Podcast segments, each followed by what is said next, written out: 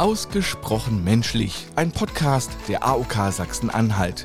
In verschiedenen Podcast-Serien sprechen wir über Themen, die uns alle bewegen. Jederzeit und auf allen Streaming-Plattformen.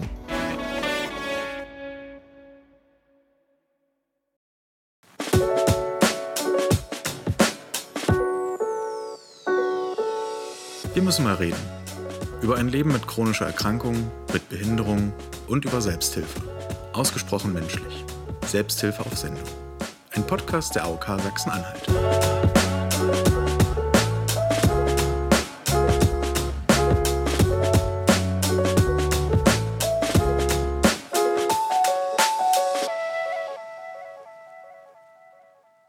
Und damit herzlich willkommen zu einer weiteren Episode Ausgesprochen menschlich Selbsthilfe auf Sendung. Mein Name ist Robert Grützke und ich stelle euch in jeder Episode eine Selbsthilfegruppe vor. Mit meinen Gästen rede ich über Selbsthilfe, Selbsthilfearbeit und ihre Erfahrungen als Betroffene und Angehörige.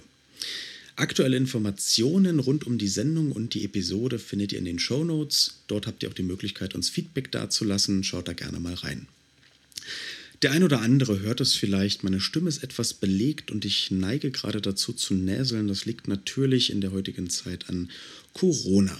Äh, deswegen nehmen wir auch Corona-konform auf. Bedeutet, ich sitze bei mir im Homeoffice, mein Team und mein Gesprächspartner sitzen am anderen Ende der Leitung und wir nehmen simultan auf. So, das war das Vorgeplänkel und jetzt können wir direkt einsteigen. In der heutigen Episode geht es um Parkinson. Dazu habe ich euch einen kleinen Überblick vorbereitet. Morbus Parkinson Parkinson-Krankheit oder auch einfach Parkinson bezeichnet eine fortschreitende chronisch neurodegenerative Erkrankung. Hauptmerkmale sind Probleme der Körperbewegungen, bezeichnet als motorische Symptome in Form von Bewegungsverlangsamung und Bewegungsverzögerung, Muskelsteifheit und gegebenenfalls Zittern. Parkinson ist nach Alzheimer die zweithäufigste neurodegenerative Erkrankung, von der allein in Deutschland knapp 400.000 Menschen betroffen sind. Weltweit sind es ca. 6,1 Millionen. Früher war die Krankheit aufgrund ihrer Symptome auch als Schüttellähmung bekannt. Bereits 1817 fasste der britische Arzt James Parkinson das Krankheitsbild in seinem Essay on the Shaking Palsy, also etwa Essay über die Schüttellähmung, zusammen. Erst in den 1870ern bezeichnete der französische Neurologe Jean-Martin Carcot die Krankheit aber als Parkinson Disease, also Parkinson-Krankheit, und ehrte damit rückwirkend die Forschungsleistung von James Parkinson. So, und nach dem kleinen Überblick begrüße ich jetzt meinen Gast der aktuellen Episode, mir gegenüber, zumindest digital, sitzt Ingolf Thiemann, Leiter der offenen Parkinson-Selbsthilfegruppe Magdeburg, seit sechs Jahren selbst Parkinson-Patient, gelernter Ausbaufacharbeiter und Maurermeister und aktuell als Hausmeister tätig. Ingolf, ich grüße dich. Hallo. Ja, hallo. Ingolf, ähm, magst du uns vielleicht in eigenen Worten mal die offene Parkinson-Selbsthilfegruppe Magdeburg vorstellen? Also sprich, wie oft trefft ihr euch? Äh, wie viele Mitglieder habt ihr? Etc. pp. Ja, unsere Gruppe, die Selbsthilfegruppe Magdeburg, die wurde ja 1977 gegründet durch eine Neurologin, Frau Dr. Lerner. So, diese Regionalgruppe wurde dann 1990 von der DPV übernommen und da waren das damals schon mittlerweile 90 Personen, die an Parkinson erkrankt waren, die in dieser Gruppe mitgewirkt haben. Heute sind es nicht mehr ganz so viele. Und äh, der Stand heute ist, dass wir 30 Personen sind. Wir treffen uns einmal im Monat, jeden dritten Mittwoch um 14 Uhr im offenen Treff Nordwest und äh, halten dann da unsere Veranstaltung oder wir haben Gäste, die uns äh, unterstützen. Du hast im Vorgespräch gesagt, dass ihr neben Parkinson auch Leute mit Rückenproblemen in der Selbsthilfegruppe habt. Ähm, wie nee, das sind die Parkinson-Leute. Ach so, okay. Das hängt sowieso miteinander zusammen. Generell, generell ist Parkinson, so habe ich das rausgelesen, eine unfassbar vielfältige Erkrankung. Also gar nicht im positiven Sinne gemeint vielfältig, sondern ähm, du hast es in einem Satz so schön beschrieben, den finde ich sehr schön, darum würde ich ihn kurz mal zitieren. Ähm, Genau, hier. Es gibt ja viel Parkinson-Lektüre, aber man muss auch wissen, dass jeder seinen eigenen Parkinson hat. Kannst du uns das vielleicht mal kurz erklären? Was bedeutet, jeder hat seinen eigenen Parkinson? Ja, in der Gruppe, die ich vor sechs Jahren äh, beigetreten bin, habe ich festgestellt, dass nicht einer wie der andere sich bewegt, sondern jeder seinen eigenen Rhythmus hat, um seine Bewegung im Griff zu behalten, in der Zeit, wo wir uns dann treffen. Weil bei dem einen zittern die Arme, bei dem anderen der wackelt der ganze Körper. Manche haben äh, mit den Füßen zu tun, dass die Füße dann zappeln und dass sie dann aufstehen wollen und müssen dann gehen. Also da hat man schon gesehen und durch die Gespräche, die man über Jahre jetzt geführt hat, dass sozusagen jeder seinen eigenen Parkinson hat, der eben medikamentös auch bei jedem anders verläuft. Hier. Das heißt, buchstäblich jeder Parkinson-Patient, jede Parkinson-Patientin hat ein anderes, also nicht ein anderes Krankheitsbild, aber ein anderes symptomatisches Bild. Ja. Du hast uns äh, auch gesagt, dass du vor sechs Jahren, du hast vor, wann hast du die Diagnose bekommen? Vor sechs Jahren? Sechs Jahre sind das jetzt, ja. Ja. Wir haben es im Vorgespräch mal ganz kurz angerissen, aber was, was, was macht es mit dir, beziehungsweise was, was macht es mit Patienten, wenn man die Diagnose als erstes bekommt? Ja, es ist erstmal eine gewisse Unsicherheit und Angst, was in mir ausgelöst hat. Weil man dann nicht weiß, äh, was in Zukunft auf einen drauf zukommt. Wie, wie schreitet die Krankheit vor? Wie schnell geht das? Was kann man denn noch? Und ich sage, in den sechs Jahren merkt man doch schon, dass äh, motorische Sachen, jetzt wie zum Beispiel, was einfache Sachen sind, Essen mit Messer und Gabel, dass man da schon mehr überlegen muss, um die Gabel und das Messer zu führen. Oder Zähne putzen oder schreiben, das Schriftbild, das verändert sich. Die Schrift wird immer kleiner. Also das sind eben so eine motorischen Sachen, wo man sagt, da muss man am bleiben, da muss man Wiederholung machen, dass man eben äh, sich das lange noch erhalten kann. Das Schreiben und das Selbstessen und sowas. Das heißt, das geht auch, also die, der Umgang mit der Krankheit geht auch so ein bisschen mit Selbstdisziplin einher? Also man muss das schon selbst, selbst immer da, sich selber beobachten und äh, was eben das Problem auch ist, wenn man sich so konzentriert, dass man eben auch müde wird. Das ist bei unseren Älteren, äh, die wir dabei haben, die äh, haben das verstärkt schon, sage ich mal, die jetzt über 70, 80 sind. Also für die ist das schon richtig anstrengend, äh, mit Parkinson umzugehen. Wie äußert sich das? Also ich vermute mal, da gibt es auch Frustmomente. Ja, diese Steifigkeit, die der Körper dann herbringt. Dass man nicht mehr so beweglich ist. Da hilft dann eigentlich nur Wärme und Bewegung. Aber wenn man im Alter dann nicht mehr so laufen kann und nicht mehr sich so bewegen kann, alles, das fällt den meisten dann schon schwer. Darum die Gruppe, die mal 90 Personen gewesen sind, sind jetzt so geschrumpft, darum sind wir jetzt nicht mehr ganz so viel. So ganz konkret, also wenn man nicht betroffen ist, man kann sich natürlich immer viel zusammen googeln, ja, aber ähm, es ist immer schwer, sich so gewisse Sachen vorzustellen, wenn man, weil es auch oft so, es ist schon so ein bisschen abstrakt, man kann sich Sachen nicht vorstellen. Wenn du zum Beispiel sagst, ähm, man muss sich darauf konzentrieren, dass man Messer und Gabel führt, das kann man sich natürlich versuchen vorzustellen, aber das, man kommt ja, wenn man nicht in der Situation ist, nie so gedanklich auch so richtig rein. Wie, wie gehst du denn mit solchen, mit solchen Momenten um, wenn du zum Beispiel merkst, oh, heute ist es ganz besonders herausfordernd? Wie gehst du, wie gehst du mit so einem aufkeimenden Frust um, beziehungsweise gibt es das bei dir überhaupt? Nein, also mit Frust, Frust, den sollte man gleich weglassen. Man sollte nur sich sozusagen immer positiv denken und immer sagen, es geht weiter. Man, dass, es, dass man die schönen Sachen des Lebens mehr genießt und ich sage, dadurch habe ich habe ja einen Kontakt zu einer aus der Gruppe, die ist jetzt schon über 40 Jahre daran erkrankt. Die sagt nur immer positiv denken, es geht immer wieder weiter und die hat immer so einen Lebensmut, den man auch nicht verlieren darf dabei. Du hast davon gesagt, dass ähm, du bist ja in die Selbsthilfegruppe über deine Frau gekommen.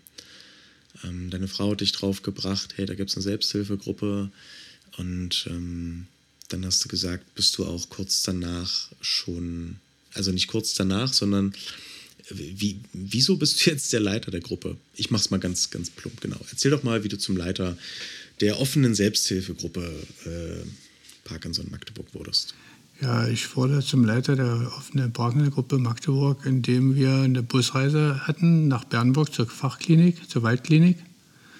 Und da hatten wir uns eben äh, auch so themenmäßig, hatte uns die Leiterin da einiges über Parkinson erzählt, was die Klinik so macht. Und äh, da kam dann in der Pause die Leiterin auf unserer Gruppe an mich heran und hat dann gefragt, ob ich mir das vorstellen könnte, diese Gruppe zu übernehmen, weil sie, die wir ja ein paar Jahre schon hatte, die Gruppe, und selber kein Parkinson hat.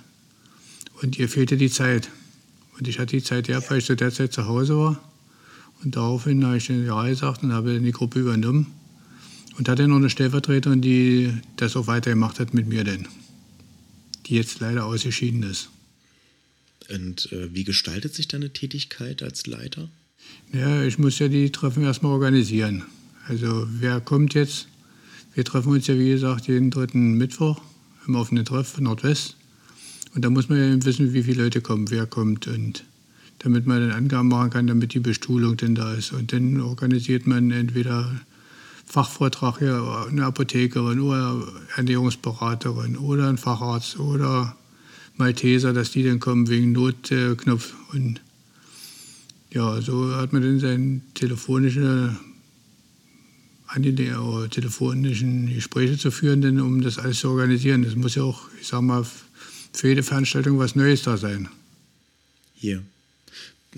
Du hast jetzt so ein paar Sachen angerissen, aber mich würde es noch mal so, so, ein bisschen detaillierter interessieren.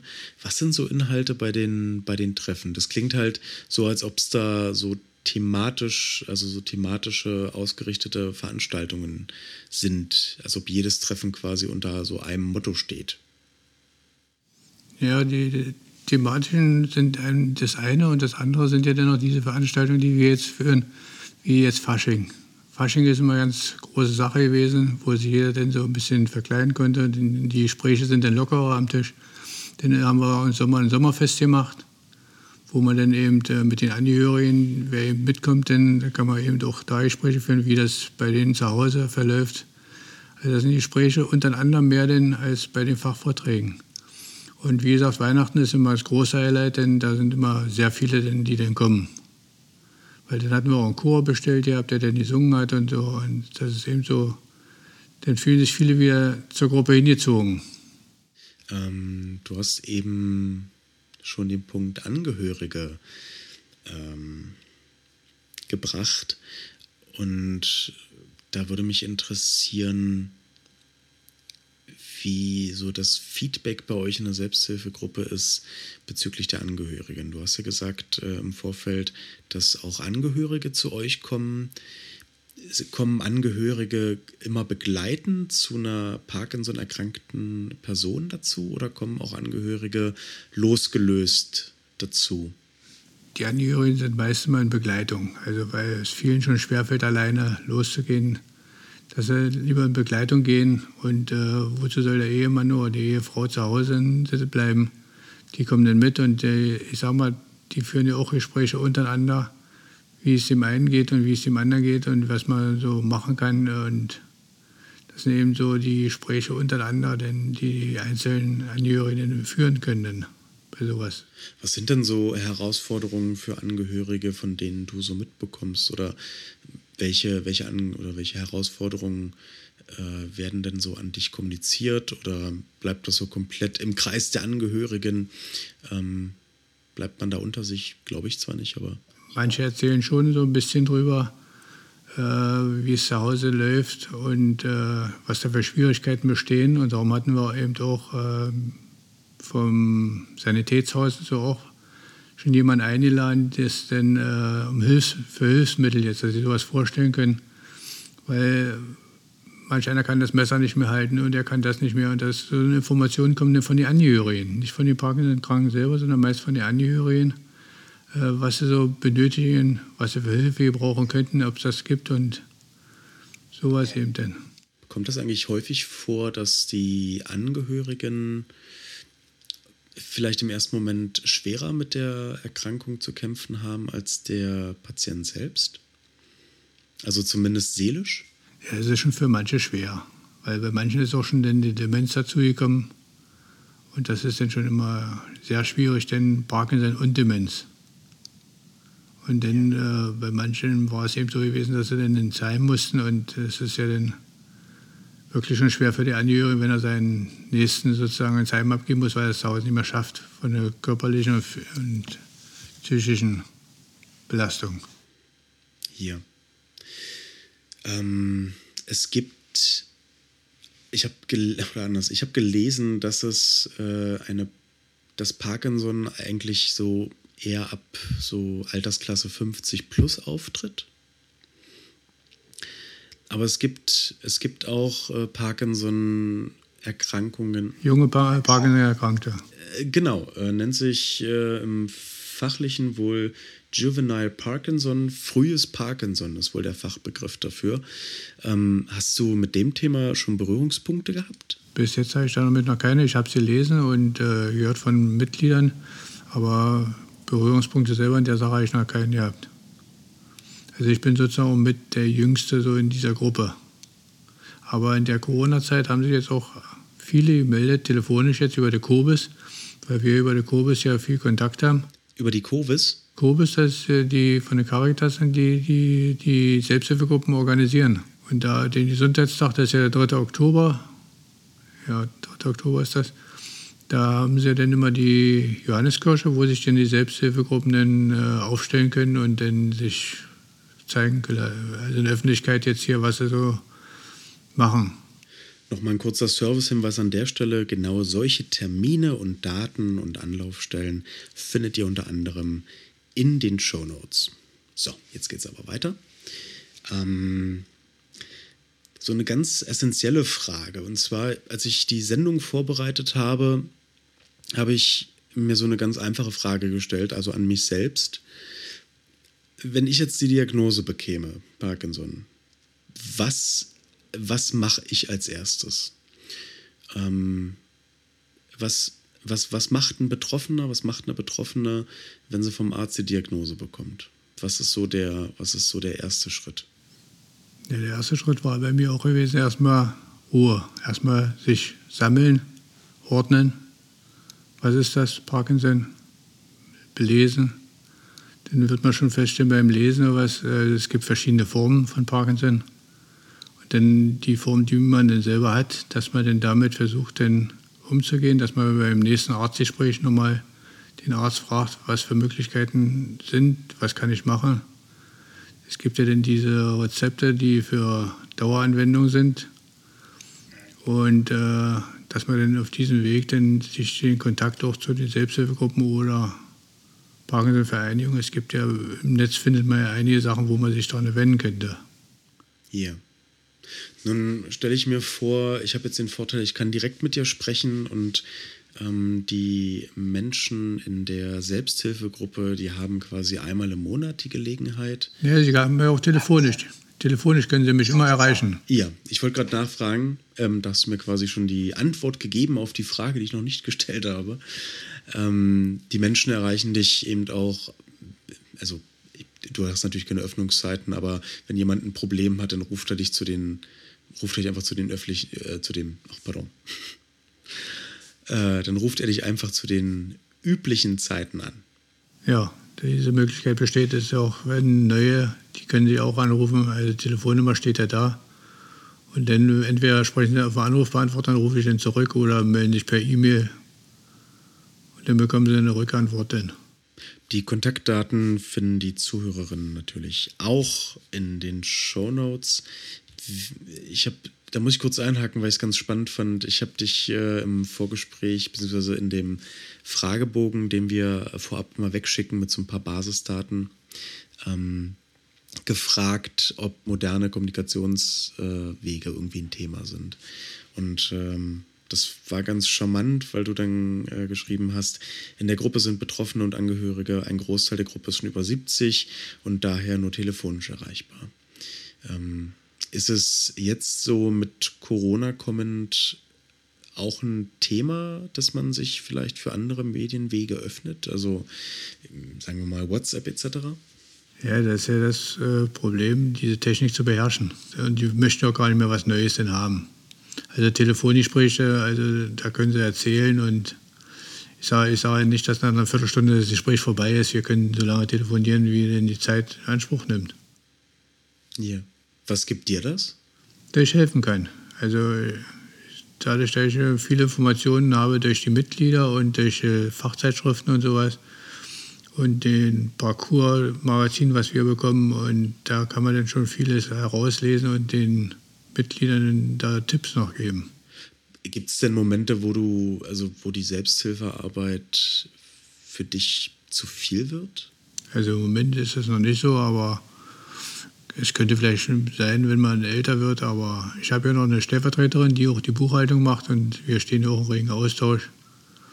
Also darum, ich mache es gerne. Ich habe die Zeit und ich mache es gerne. Und ich sage, dieses Gefühl, dass man jemandem helfen kann oder was, das hilft ja auch den Parkinson auch wieder. Ja. Ja, noch was äh, Spannendes. Und zwar, ich habe, als ich mich auf die Sendung vorbereitet habe, habe ich gelesen, dass, oder anders, pass auf, ich, ich, ich, ich zitiere es mal. Stichwort Forschung. Die Universität Lübeck vermeldet am 18. Oktober 2021 einen Forschungserfolg. Durch gezielte Manipulation des Fettes Ceramid solle der Fettstoffwechsel von Betroffenen optimiert werden. Eine Senkung des Ceramidspiegels im Körper könne zu einer Therapiemaßnahme werden. Jetzt meine erste Frage: Hast du davon auch was gehört? Nein. Aber ich glaube, diese Klinik war gestern im Gespräch gewesen, gestern bei Visite. Und da war sie von der Visite, dass sie über Darmbakterien, der, sozusagen, dass die Parkinson-Krankheit und äh, der Darm eine gewisse Verbindung haben mit der Ernährung. Also über der Ernährung, dass äh, mit dem Parkinson sich das was verbessern kann. Ja. Ähm, das fand ich nämlich auch thematisch ganz spannend, aber dann ist mir halt im, im, im gleichen Atemzug äh, durch den Kopf geschossen, löst sowas Hoffnung aus, beziehungsweise wie geht man denn als Betroffener mit, mit solcher Hoffnung um? Weil ich kann mir vorstellen, dass, dass es auch unfassbar deprimierend sein kann, wenn man so seine, seine Hoffnung auf, auf solche Sachen legt und daraus womöglich gar nichts wird. Ja, ich sag mal, dadurch, dass jeder seinen eigenen Parkinson hat, ist es auch schwierig für den einzelnen Gruppen jetzt was eine Lösung zu finden. Und darum sind sie ja mit der Forschung immer am Ball. Aber ich sage mal, dafür das richtige Medikament zu finden, das wird sehr schwierig sein. Und ich sage mal, Hoffnung darf man nie aufgeben, davon abgesehen. Aber man muss selber für sich eben versuchen, das Beste daraus zu machen, wie unter anderem, wie ich es eben auch selber mache mit der Ernährung. Dass wir, wir bauen im Garten fast nur alles selber an zum Essen und äh, dadurch bin ich der Meinung, dass es mir sozusagen noch so gut geht, weil wir eben aus dem Garten leben. Bist du passionierter Gärtner, Ingolf? So ungefähr. Das heißt, ihr ernährt euch auch bewusst gesund, auch wegen der Erkrankung? Mitunter. Was geht in diesem Jahr gut, was geht nicht gut im Garten? Fängt jetzt erst an. Der Spinat, der guckt schon. So, sehr gut. Ähm, wie, ist, ähm, wie ist denn deine Frau mit der Diagnose damals umgegangen? Tja, wie ist sie damit umgegangen? Sie hat erstmal mir alle möglichen Internetseiten aufgemacht, wo ich was lesen sollte, wo ich erstmal für mich entscheiden wollte, was habe ich, wo ich erstmal in Ruhe verfallen bin, der erstmal weiß, was ist das. Dann habe ich erstmal angefangen zu lesen. Also sie ist sehr besorgt um mich, sag ich mal so. Die versucht auch, ja, wie gesagt, ja, mit äh, Säften und das, was ich vorher alles nicht so getrunken habe, nicht so, ich sag mal, diese Bioschiene nicht ganz so hatte. Also da hat sie mir schon ein bisschen mehr zugebracht jetzt in der Sache, denn das ist auch gut ist für mich, dass ich dann so mediterran auch esse denn. Erlebst du so eine, also nicht, dass es nachher Zank zu Hause gibt, aber belastet einen als Parkinson-Patient so eine Überfürsorge? Also trägt das manchmal noch zu einem, zu einem, zu einem Mehr an Frust bei? Ich sag mal, man nimmt es gerne an, manches. Diese Hilfestellung oder so. Weil es geht dann alles nicht mehr so fließend von der Hand, sag ich mal so. Man hilft zwar gerne bei der Essenszubereitung mit zu, aber es dauert eben alles ein bisschen länger, weil es eben anstrengend ist für einen. Und äh, das ist eben so und das weiß sie und dann nimmt sie eben dasselbe auch in der Hand, denn manches, dann, dann sagst du, setz dich mal hin, mach mal eine Pause. Hm. Ähm, apropos was in der Hand. Ähm, Ingolf, du hast erzählt, du arbeitest jetzt wieder. Du warst ja früher Ausbaufacharbeiter, ähm, dann Maurermeister. Und ähm, was machst du jetzt aktuell? Jetzt aktuell mache ich hier bei der Hausmeisterfirma so kleine Reparaturen und äh, Treppenhausreinigung sowas. Aber meistens sind Sonderaufträge daneben, wo wir dann eben so Reparaturen und sowas machen. Weil mein Feld von Reparaturen ist äh, sehr groß, weil ich durch den Ausbaufacharbeiter und die jahrelange Erfahrung als Betriebshandwerker hat man eben sehr viel angenommen, was man eben machen kann. Also man findet auch mal eine Lösung. Also da ist der so typische DDR-Bürger so ein bisschen noch drin, der aus, wie sagte man damals, ja scheiße Bonbons macht. Denn. Ähm, beeinträchtigt dich die äh, Erkrankung im beruflichen Alltag? Ja, die Beweglichkeit, die ist nicht da, die Steifigkeit. Und ich sage, ich habe einen Kollegen an der Hand und äh, der weiß darüber Bescheid und der ist sozusagen auch so fürsorglich wie meine Frau eigentlich, wo ich dann sage, das schaffe ich schon dann. Ach Gott, das klingt gut. Ich kann mir vorstellen, dass deine berufliche Erfahrung auch Vorteile hatte, als du die Leitung der Parkinson-Gruppe übernommen hast. Inwiefern hast du da irgendwie von deinem beruflichen äh, Vorleben schon profitiert? Ja, im beruflichen Leben habe ich auch schon Verantwortung übernehmen müssen. Da hatte ich auch schon kleine Gruppen zu leiten gehabt, dann eben auf der Baustellen zu koordinieren, zu planen und viel zu telefonieren. Und äh, ich sag mal, das lag mir schon irgendwo, dass ich das auch machen könnte, denn diese Aufgabe zu übernehmen in der Parkinson-Gruppe für die Mitglieder eben was auf die Beine zu stellen, was dass äh, sozusagen nicht jetzt leer dastehen. Weil so ein Mittwoch, der ist mal schnell wieder ran und da muss man schon was organisiert haben, wer da zu Besuch kommt. Finde ich gut. Okay, dann war das für mich ein sehr schönes, äh, rundes Gespräch. Dann hätte ich abschließend noch eine Bitte, Ingolf. Beschreib doch bitte Selbsthilfearbeit in einem Wort. Was bedeutet für dich Selbsthilfearbeit in einem Wort? Selbsthilfe in einem Wort. Äh, Hilfe. Hilfe für die Angehörigen oder Hilfe für die Betroffenen. Alles klar, finde ich gut. Dann erstmal vielen Dank dafür, dass du dir die Zeit genommen hast und äh, weiterhin gute Gespräche. Jo, danke. Wünsche ich ebenfalls. Dankeschön. So, das war die zweite Episode Ausgesprochen menschlich Selbsthilfe auf Sendung. Nochmal der Hinweis, ihr findet alle Informationen zur aktuellen Episode und zur Sendung im Allgemeinen in den Show Notes. Ich verabschiede mich und hoffe, ihr bleibt gesund. Tschüss. Ausgesprochen menschlich, Selbsthilfe auf Sendung ist ein Podcast der AOK Sachsen-Anhalt. Redaktion und Moderation übernehme ich, Robert Grützke. Redaktionelle Unterstützung und Koordination liefert Gerrit Schröder von der AOK. Technische Umsetzung und Schnitt leistet Axel Fichtmüller.